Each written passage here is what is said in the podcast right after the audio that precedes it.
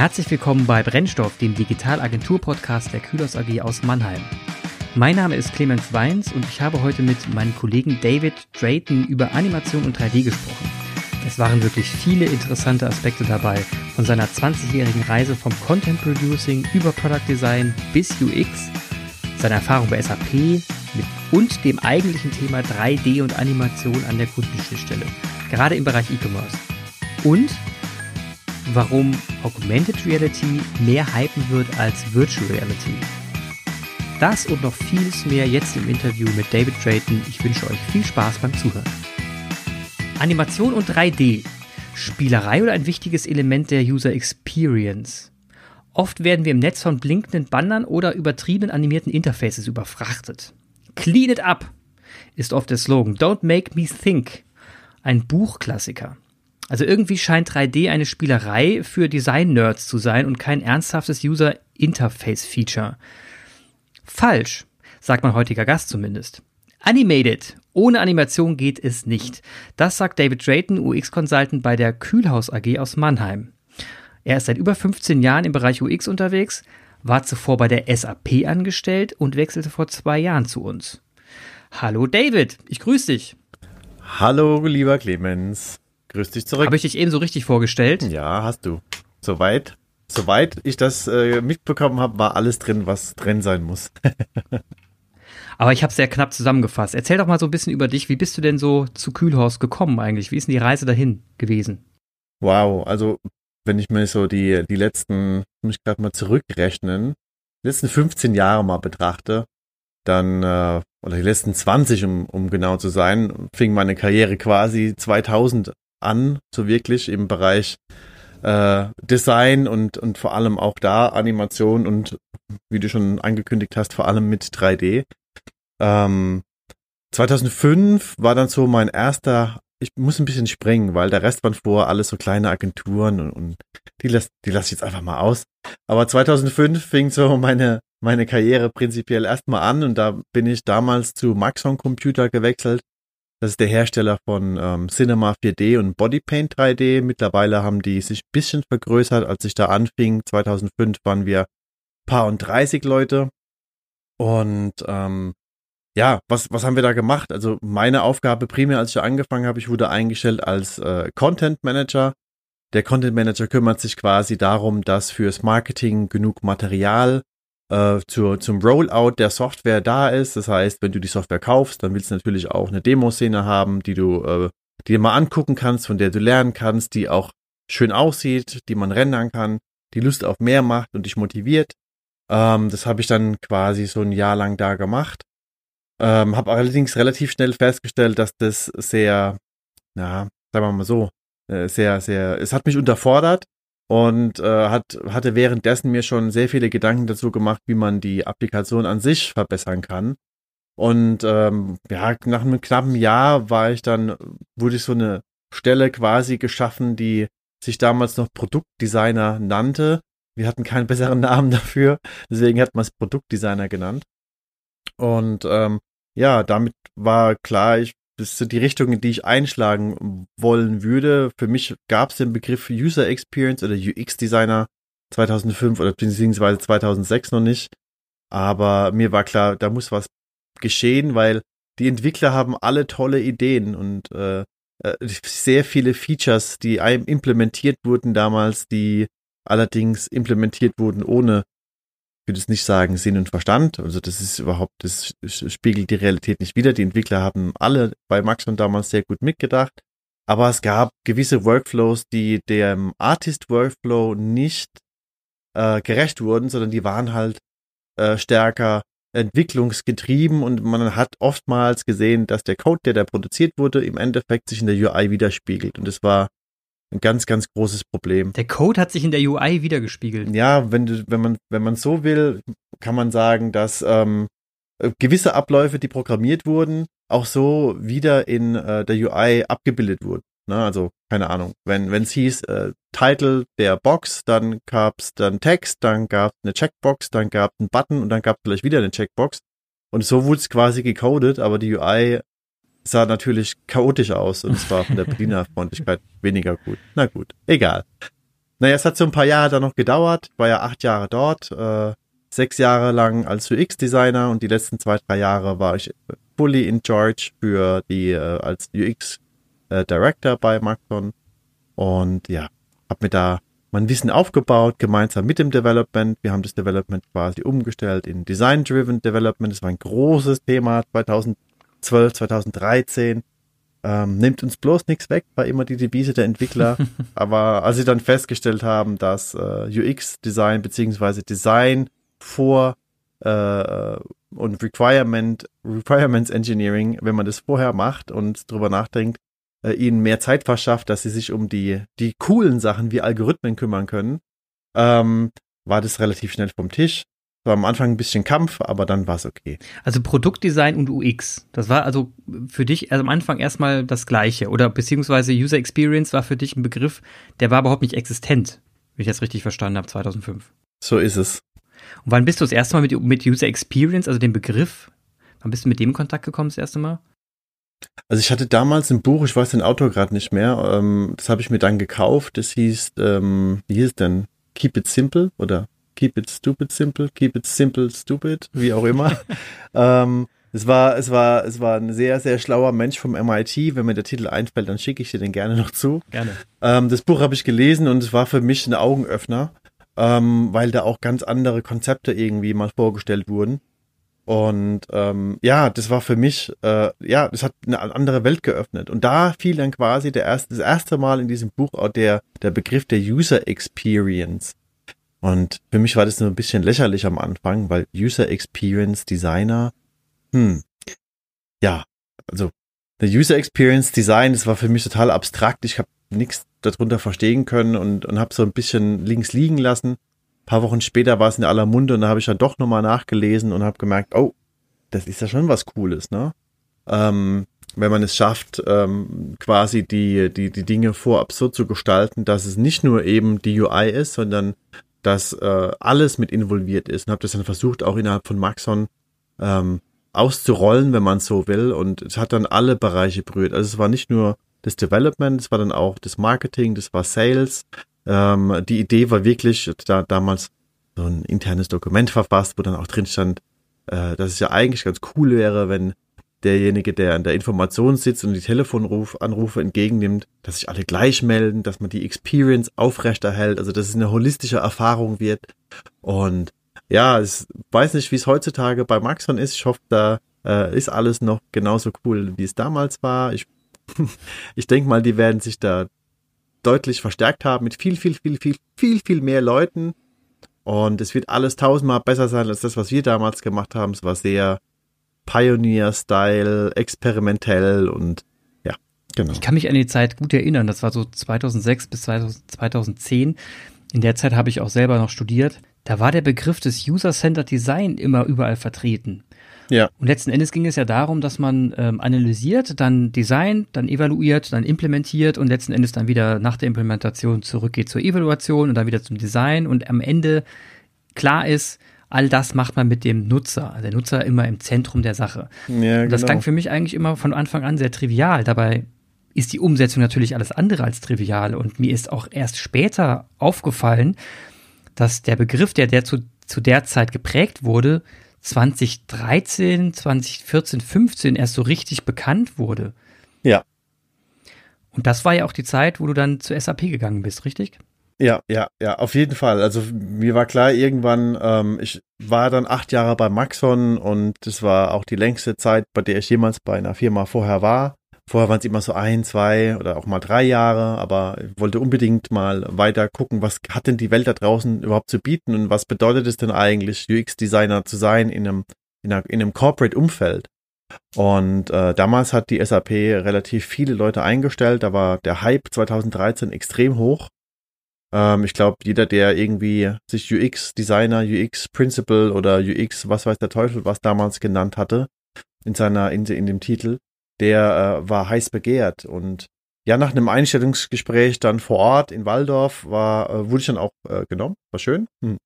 Hat mich geehrt und ich war sehr, sehr stolz und habe dann quasi in einem sehr, sehr großen Team äh, war ich da Teil von einem Zahnrad, der sich drum gekümmert hat, dass SAP die neue Softwareoberfläche Fiori ausrollt. Ähm, auch eine vereinfachte Darstellung der R3-Software, also alle, die mal mit SAP damals oder heute gibt es bestimmt immer noch genügend, die on-premise mit SAP R3 arbeiten müssen, die äh, und auch mal die Möglichkeit hatten, sich eine Fiori-App im Vergleich anzuschauen, ähm, werden feststellen, dass das äh, Prinzip der Bedienung da deutlich vereinfacht wurde. Und da war ich Teil von diesem Global Design Team innerhalb der SAP. Und es hat sich gut angefühlt, weil es war zwar eine harte Schule, in einem Corporate-Umfeld als UX-Designer zu bestehen, aber es hat mir auch sehr viel Spaß gemacht, weil ich extrem viel lernen durfte. Ähm, und SAP wird ja auch oft mit dem Hasso-Plattner-Institut äh, in Verbindung gebracht. Das sind die quasi die Fahnenträger für äh, Design Thinking. Da durfte ich auch in sehr, sehr vielen Workshops teilnehmen, die äh, über die das, äh, die Methode Design Thinking eingesetzt und angewendet haben bei großen Kundenprojekten und war eine tolle Erfahrung. Also ich will es absolut nicht missen. Äh, tolle Firma. Nur für mich war irgendwann klar, ich bin doch jemand, der was Kleineres braucht, jemand, der eigenverantwortlich arbeiten will und ja, so bin ich dann dementsprechend ja hier im Kühlhaus gelandet vor zwei Jahren mittlerweile jetzt schon. Und jetzt bist du in einem Team, in einem Kundenteam namens Tetris bei hm. Kühlhaus, in dem wir beide ja Kollegen sind und genau. bist dort irgendwie angekommen und uns ist schnell aufgefallen, der David, der bringt nicht nur UX-Kenntnisse mit, der hat irgendwie auch noch ein Fable. Ne? Irgendwie macht er noch was anderes und das hat irgendwas mit 3D zu tun. und da haben wir immer festgestellt, dass deine äh, Hintergründe auf dem Desktop-Rechner ganz nett waren und irgendwie coole Elemente und jeder hat sich gefragt, von welchem Stockfoto du das jetzt wieder heruntergeladen hast, bis du dann uns sagtest, nix da, habe ich selbst gemacht. Und das ist so, da wurde ich zum ersten Mal hellhörig. Der David, der kann 3D. Und mittlerweile ist es ja so, dass du einen eigenen YouTube-Channel hast, Stranger Objects. Genau. Äh, schau ich auch, äh, Link werde ich in den Show Notes äh, hinterlegen. Und dort über äh, 3D-Modeling und 3D-Grafikerstellung ähm, ja, sprichst, auch wie man mit dem bestimmten Programm Blender umgeht, um das machen zu können. Ähm, und jetzt stelle ich mir die Frage, wie bist du denn, also wie kriegt man denn die Kurve, wie, dass man über dieses äh, bedeutungsschwangere Thema User Experience spricht und dann gefühlt zu so einem Thema kommt wie ja, wir machen halt ein paar Bonbons, ne? So ein bisschen 3D-Geduddel. Oder ist es dann doch ein bisschen mehr? ja, also im Prinzip, ähm, klar, wenn man es erstmal sehr oberflächlich betrachtet, ist 3D natürlich erstmal, kennt man ja aus dem Kino, ne? Der Pixar und die ganzen Visual Effects Filme, Fluch der Karibik und, und alle sagen, ja, geil, 3D und vielleicht auch mal irgendwie äh, ein äh, ein Turnschuh von einem Sporthersteller mit einem äh, schönen Logo drauf, das dann auch mal in irgendwie in 3D sich bewegt und alle sagen, ja, ganz toll und, und, und super. Aber ähm, ja, 3D, klar, es ist ein, es ist ein Vehikel, es ist ein sehr schönes Vehikel, mit dem man Sachen erschaffen kann, die man sonst nicht erschaffen kann, äh, die man mit 2D, also mit Fotografie oder Film einfach nicht erreichen kann. Ähm, da ist 3D ein Tool, mit dem man ähm, ja sogenannte Set Extensions oder Erweiterung der oder erweiterte Realitäten abbilden kann. Ähm, viele Hersteller, vielleicht kriegt man das ja gar nicht mit, äh, in der Automobilindustrie setzen sehr, sehr stark auf 3D. Ähm, die Werbung mittlerweile setzt sehr stark auf 3D. Auch da sind die meisten Produkte schon gar nicht mehr real, weil es zu teuer wäre, die jedes Mal neu zu filmen oder zu fotografieren. Oder es gibt Aufnahmen, die man so gar nicht umsetzen kann. Und das ist deutlich mehr geworden als nur ein schönes Gimmick. Ne? Also wenn, wenn ich dann, um deine Frage nochmal aufzugreifen, ähm, 3D, äh, ja, klingt erstmal gimmicky. Auf der einen mhm. Seite ist es natürlich auch äh, ein, ein, ein Kostendrücker. Ne? Ähm, ein gutes Beispiel, äh, nehmen wir mal, keine Ahnung, äh, eine Shampooflasche, ne? Shampoohersteller, ja. ähm, das Ganze irgendwie, die, die Flasche fällt irgendwie ins Wasser, außenrum fliegen tausend Früchte, äh, man sagt, ja, riecht wie äh, Strawberry und Peach. Ähm, man sieht Erdbeeren, die sich aufschneiden, die um die Flasche rumtanzen. Unmöglich zu filmen. Alles sieht fotorealistisch aus und das Produkt sieht genauso aus, wie es schon später im Handel finden kann. Ähm, und wenn man diese ganze diese ganze Kette nochmal von vorne betrachtet, dann ist der Werbespot im Endeffekt ja nur der Output der ganzen Geschichte. Die Flasche wurde ja irgendwann mal designt. Mhm. Irgendjemand im Produktdesign hat schon mal den Gedanken gemacht, wie könnte denn unsere Shampooflasche aussehen? Und das machen die ja nicht nur in, in 2D. Das heißt nicht nur das Label oder die Aufdrucke der Flasche, sondern irgendjemand im CRD muss sich da mal Gedanken gemacht haben, wie kann ich eine umweltfreundliche, nachhaltige Kunststoff oder Bambusflasche irgendwie herstellen. Ähm, und da fängt die Reise von 3D ja schon an. Ne? Also dieses typische Reißbrett, wir zeichnen jetzt mal ein Produkt, existiert das so gar nicht mehr. Es sind ja oftmals schon CAD-Programme, mit denen solche ähm, Produkte, ob es jetzt ein iPhone ist, Entschuldigung, darf man gar nicht sagen, ob das ein Smartphone ist oder ob das äh, ein anderes Produkt ist, die entstehen ja alle mittlerweile digital. Ja, da kann man schnell iterieren, da kann man sich kurz abstimmen, die kann, die kann man mal im 3D-Drucker ausdrucken. Äh, 3D hat ja da schon viele, viele Vorteile und ist eben nicht nur schön und bunt. Das schön und bunt ist natürlich das Tolle, wenn das Ganze aus dem CAD kommt und die Designer, die 3D-Animators oder die Leute, die das Ganze dann visualisieren oder Motion Designer für die Werbung, dann in die Hand kriegen, um es schön zu machen. Ne? Ähm, das ist so der schöne Outcome. Aber 3D-Daten an sich enthalten auch sehr viele Metadaten, die man gut weiter nutzen kann. Wie zum Beispiel, ich könnte diese, diese Daten nutzen, um mein Store zum Beispiel zu designen. Ähm, Leute, die äh, im DM oder in einem anderen ähm, äh, Drogeriemarkt ihre Shelves planen müssen, können anhand von solchen Daten schon mal gucken, wie viel Volumen braucht das denn? Lagerhaltung, ne? Also wie viel Lager brauche ich denn? Ich weiß die Abmaße meinem Produkt, ich weiß das Volumen, ich kann ungefähr das, oder was heißt ungefähr, ich kann sehr genau das Gewicht bestimmen. All das kann ich ja jetzt schon mit einfließen lassen, wenn ich diese Daten habe. Und ähm, genau, also der, der Endnutzen, der, der E-Commerce-Nutzen, dieses äh, Produkt dann schön darzustellen, ist ja nur quasi die Spitze des Eisbergs, das, was der Endkunde dann sieht.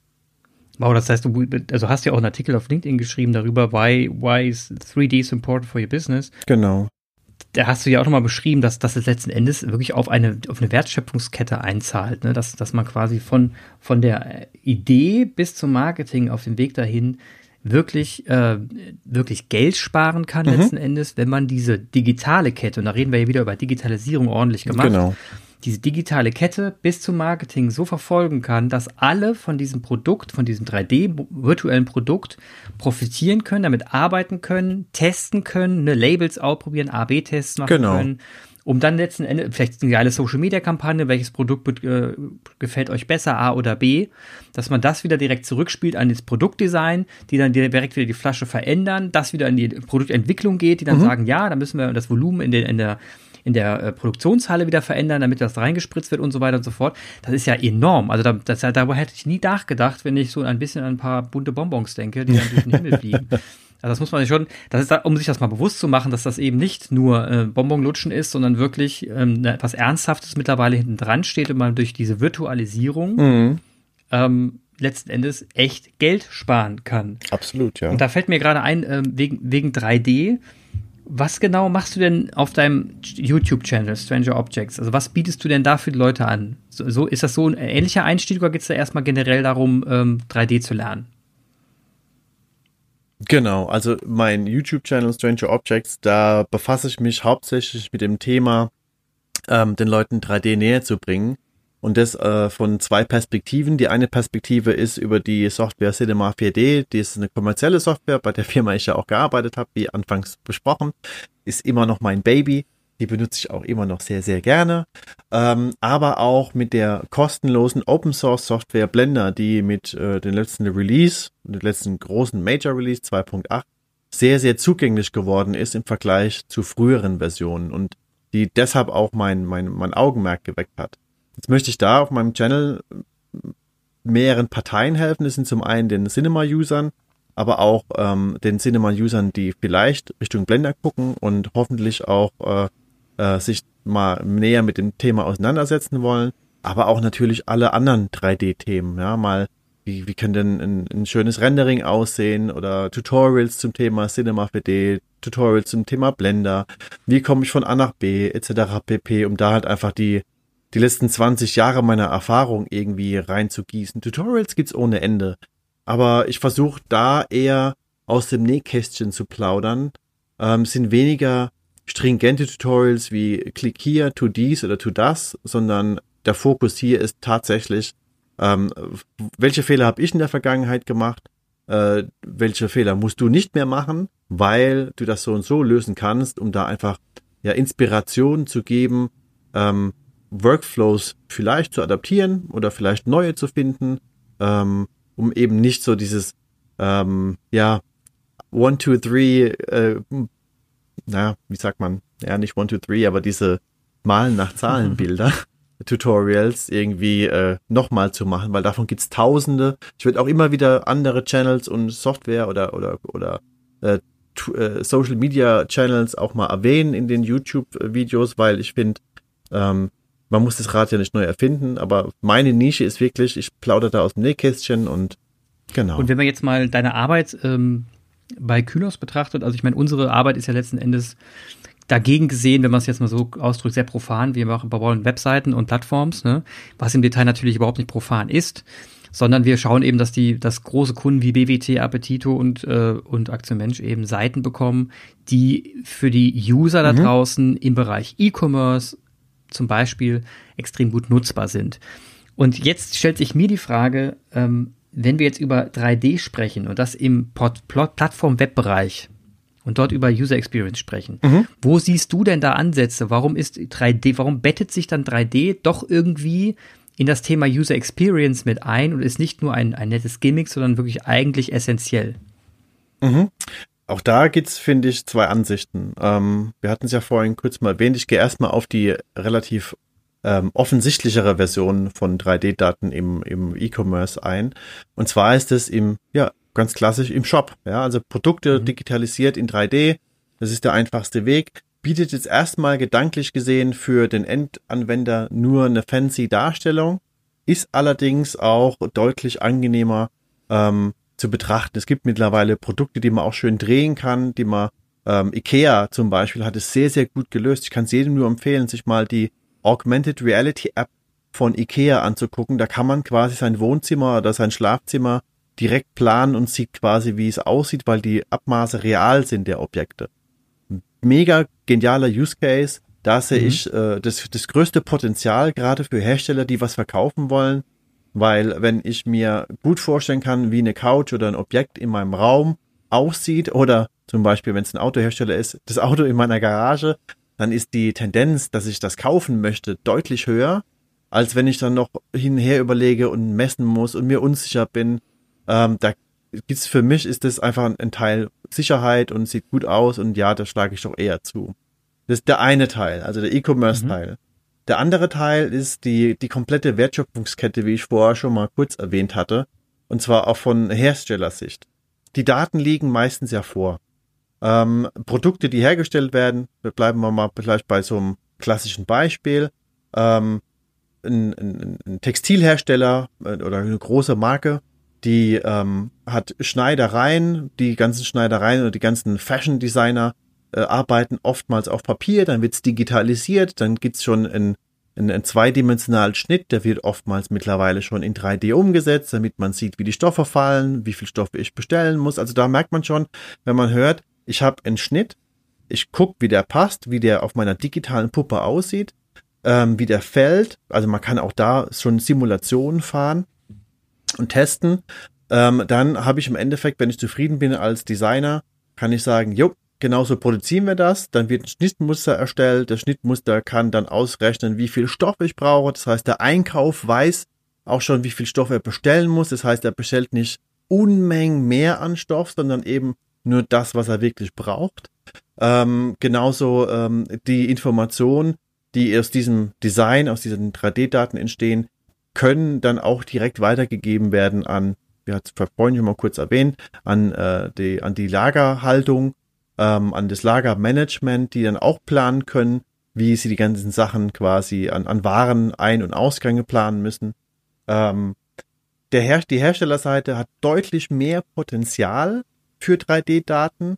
Ähm, die werden nur leider selten so stark genutzt. Und ich glaube, da ist eine große Diskrepanz zwischen Wissen, und Anwendung. Und äh, beim Kühlhaus haben wir das Wissen. Also das heißt, wenn Kunden auf uns zukommen, können wir denen den Bereich äh, consulten und ihnen da Unterstützung geben, welche Touchpoints sie denn intern haben, um diese Wertschöpfungskette der Daten, die vielleicht oft einfach brach liegen oder dann allerhöchstens noch ähm, extern zu einer Agentur geschickt werden, die das dann, wie du sagst, rendert und bunt macht ähm, für einen Werbespot, wie man diese mhm. Daten von der vom Design, also von der Erstellung bis zum Bunt machen, der ganze Weg zwischendrin, den kann man ja noch nutzen.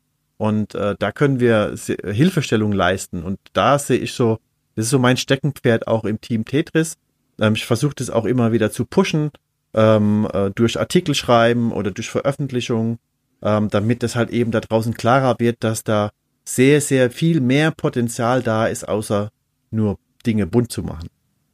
Neben 3D geht es ja heute auch um das Thema Animation. Und du hast ja auf dem UX Day vor zwei Jahren einen Vortrag gehalten zum Thema Animation. wo grenzt sich denn 3D zu Animation genau ab? Mhm. Also 3D prinzipiell, es kann ja auch ein Bild sein. Ein einfaches Bild ohne Bewegung. Ne? Also einfach nur schönes Bild, ist dann schön gerendert, sieht entweder fotorealistisch aus oder nicht fotorealistisch. Das kann man dann gestalten, wie man will. Das sind einem keine Grenzen wirklich gesetzt. Man kann Simulationen machen wie, wie auch immer. Also da ist ähm, der Unterschied zur Animation ist, ist halt einfach Bewegtbild. Ne? Also ob ich jetzt ob das jetzt 2D oder 3D ist, die Animation ist immer mehrere Bilder hintereinander geschaltet mit verschiedenen vielen Bildern pro Sekunde, um die Illusion zu erzeugen, dass sich etwas bewegt. Und ähm, in den Vorträgen, wenn es mir persönlich darum geht, ähm, ähm, Animation voranzutreiben, dann ist es aus Sicht von, von uns, von Kühlhaus, wie wir denn die User Experience zum Beispiel von Webseiten oder von Shops ähm, auf Kundenseite verbessern können, indem wir UI-Animationen nutzen, um ja, um verschiedene Dinge zu erzeugen. Zum einen, es soll eine Stimmung erzeugt werden. Animation kann man dazu nutzen, um eine, eine, eine positive oder eine ernste Stimmung zu erzeugen. Oder man kann Animation dazu nutzen, ähm, Orientierung zu bieten. Ja, wenn der, wenn das Fenster immer in die gleiche, von der, aus der gleichen Richtung öffnet und auch wieder in die gleiche Richtung verschwindet, habe ich das Gefühl, subjektiv, ich weiß, wo meine, wo meine UI-Elemente sind und habe ein sicheres Gefühl bei der Bedienung. Das gibt mir äh, Selbstsicherheit bei der Bedienung. Also gerade wenn ich jetzt eine neue Software oder eine neue, ein neues System bedienen muss, ähm, kann Animation da eine sehr, sehr große Hilfe sein. Und prinzipiell der große Unterschied zwischen 3D und Animation existiert eigentlich nicht. Wie gesagt, ob das jetzt halt 2D äh, oder 3D ist, gibt's ja immer auch wieder Stills, nennt man das dann, also Standbilder oder halt eben Animation, Animations mit mehreren Bildern hintereinander geschaltet, um da die Illusion von Bewegung zu schaffen. Hat es deine Frage so beantwortet? Ja, das habe ich, genau. Ich denke da manchmal, ich, ich, bin ja so ein bisschen, also ich bin ja da absoluter äh, Anfänger. Also ich denke da manchmal so ein bisschen drüber nach und dann überlege ich so, wie so früher die Seiten animiert waren, ne? Mit Blinky Blinky hier mhm. und da mhm. und dann nochmal ein grüner Pfeil, der rot-grün blinkt. Wenn man das jetzt so hört, dann hat man das Gefühl vielleicht, man überfrachtet eine Seite mit, mit äh, so viel Animation, dass der Nutzer verrückt wird. Aber das meinst du ja nicht. Du meinst ja so ganz, ganz spezielle Animation. Kannst du vielleicht mal ein Gefühl vermitteln oder beschreiben, was so eine geschmeidige Animation denn wäre? Ja, zum Beispiel, ähm, du hast jetzt eine Applikation geöffnet auf deinem Smartphone und ähm, du bekommst eine, eine Nachricht Message Pop-up ist mhm. schon eine Animation. Das Fenster bewegt sich irgendwie auf deinem Bildschirm, es erweckt, es erregt deine Aufmerksamkeit, es unterbricht dich kurz im Flow, weil die Nachricht eventuell wichtig ist. Ähm, du, du setzt den Fokus auf diese, auf dieses Fenster, du drückst auf OK oder auf Cancel, löst eine andere Interaktion aus und dann das, animiert sich das Fenster wieder weg. Damit hast mhm. du ähm, durch Animationen es geschafft, Aufmerksamkeit zu erregen. Oder ein Beispiel, ähm, wenn wir über persuasives Design sprechen in, äh, auf Landingpages oder in, in, in, im E-Commerce-Umfeld, ähm, können zum Beispiel Elemente, die kurze Impulse, also animierte Impulse zeigen. Stell dir vor, der Knopf, der wackelt kurz. Ja, wir kennen es alle vielleicht noch, ähm, dass auch wenn wir Sachen nicht im Fokus sehen, unsere äh, Secondary äh, Vision oder unsere, ja, wie nennen wir es denn gleich? Fällt mir es nicht ein. Habe ich tausendmal schon gesagt gerade jetzt, ähm, unsere, andersrum, muss kurz zurückspulen, vielleicht erklärt es dann besser. Ja. Ähm, man denkt nochmal zurück so an die Steinzeit, ja, äh, du sitzt da und äh, du sitzt vom Lagerfeuer, alles gut, und aber aus dem Augenwinkel entdeckst du, dass, dass sich was anschleicht, ja. Das hat uns damals mhm. den Hintern gerettet. Im Prinzip macht, kann man sich damit Animation zunutze machen, dass man gezielt Animation einsetzt, um den User so abzulenken oder die Aufmerksamkeit zu erhaschen, dass man ihn auf etwas hinweist, wie zum Beispiel ein Kauf hier, ein sehr mächtiges Tool zum Beispiel. Ne? Und ähm, das ist die Art von Animation, die ich versuche zu propagieren. Da geht es mir gar nicht so sehr der Animation willen darum, deswegen pushe ich dieses Thema nicht, sondern dass Animationen so eingesetzt werden, dass sie sinnvoll sind und dass sie die Experience fördern. Und manchmal ist es Spielerei, das ist dann auch mal schön, aber dann hat die mhm. Anwendung für mich keinen größeren Mehrwert, außer zu unterhalten. Ähm, wenn ich allerdings äh, jetzt hier in, einer, in meiner Banking-App bin und alles fliegt nach, von links nach rechts und animiert sich rein und raus, dann wirkt es für mich sehr unseriös. Wohingegen mhm. bei einer ähm, bei einer App für für keine Ahnung Disney-Spiele äh, ist es absolut sinnvoll. Da will ich, dass viel passiert, weil ich will die Leute unterhalten. Ne? Und da muss man eine große Unterscheidung treffen. Ich habe UX Day, du hast es erwähnt, auch mal einen Talk dazu gehalten, wo ich dann noch mal tiefer drauf eingehe. Ähm, wann und wie man Animationen einsetzen kann, auch die Prinzipien der UI Animation nochmal tiefer erklärt, weil es ein, ja, meiner Meinung nach ein sehr wichtiger Punkt ist. Und man darf es nicht vergessen zu tun als, als äh, Hersteller auf seiner Webseite, weil man da den, äh, einen deutlichen Mehrwert bieten kann als nur äh, eine starre, statische Seite. Das habe ich jetzt verstanden. Also das, das, das war sehr eingängig. Und jetzt, äh, jetzt zum Schluss, also wir kommen jetzt langsam zum Ende und äh, zum Schluss würde ich dich gerne mal fragen, also mhm. erstmal eine Aussage treffen, um dich zu spiegeln. Was ich verstanden habe, ist, dass du äh, die, unseren Kunden und den Kunden da draußen und generell den allen anderen Agenturen da draußen rätst, beschäftigt euch mehr mit 3D und Animation, macht euch sinnvolle Gedanken darüber und schaut euch an, wo man sie vernünftig einsetzen kann, denn es ist nicht nur ein Randthema, sondern eigentlich ein sehr essentielles, gerade im E-Commerce-Bereich. Habe ich dich so richtig gespiegelt? Absolut korrekt, genau. Besser hätte ich es nicht zusammenfassen Wunderbar. können. Wunderbar.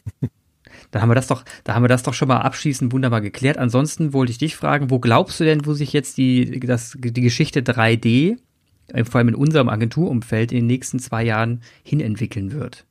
Also der Trend ist ganz klar, der hat sich ja letztes Jahr schon abgezeichnet. 3D wird ganz stark im, äh, in, der, in der Werbung vor allem, ne? also ähm, für äh, animierte Sachen äh, wie Filme oder ähm, für, für Webseiten, die auch immer stärker animiert werden, eingesetzt. Das ist einer der größten Trends 2020, 2021. Ähm, was ich auch sehen kann, ist, dass Augmented Reality ähm, einen deutlich größeren, einen deutlich höheren Löwenanteil hat als zum Beispiel VR, also Virtual Reality, das sind die Leute mit den Helmen, mhm. weil halt einfach jeder mit seinem äh, Device heutzutage ähm, so ein mächtiges Tool in der Hosentasche hat, dass man auch, ich habe es ja vorhin kurz erwähnt, zum Beispiel diese IKEA-App nutzen kann, um Sachen in Echtzeit darzustellen. Also für mich sind das so die, die top großen Trends. Also AR im Bereich ähm, Produkt, Commerce, also wenn ich draußen Produkte vertreiben will, kann ich dieses Tool nutzen, ähm, um zum Beispiel auch schon Fashion experimentiert sehr viel damit, um Kleider auf äh, Körper zu projizieren äh, und, und äh, genau, um die eben realistisch darzustellen. Aber natürlich auch ähm, im Social Media Umfeld. Wir alle wissen, ein Video konvertiert deutlich besser als nur ein Bild. Ähm, weil wir halt einfach so als Menschen ticken, wenn da ein Video ist, dann gucken wir da eher zu. Und wenn es noch gut gestaltet ist, dann hat man eher gewonnen, als wenn man nur ein, ein Bild, also ein Still-Frame hat. Und genau, also man pusht da einfach Conversion Rates mit, mit Videos deutlich höher und da kann 3D und Animation natürlich deutlich helfen. Vielen Dank, David, für die, dieses sehr fluffige Interview und ähm, an alle da draußen, die sich äh, an uns wenden wollen. Äh, David Drayton ist natürlich erreichbar über alle Kanäle. LinkedIn sehr stark, ist er immer aktiv, kann man ihn wunderbar erreichen. Für Kritik und Anregungen stehe ich euch sehr, sehr gern zur Verfügung. Meine E-Mail-Adresse ist c.weins.kühlhaus.com. Ansonsten findet ihr weiterführende Links in den Show Notes. Vielen Dank für eure Aufmerksamkeit und vor allem vielen Dank an David. Danke dir für deine Zeit und alles Gute.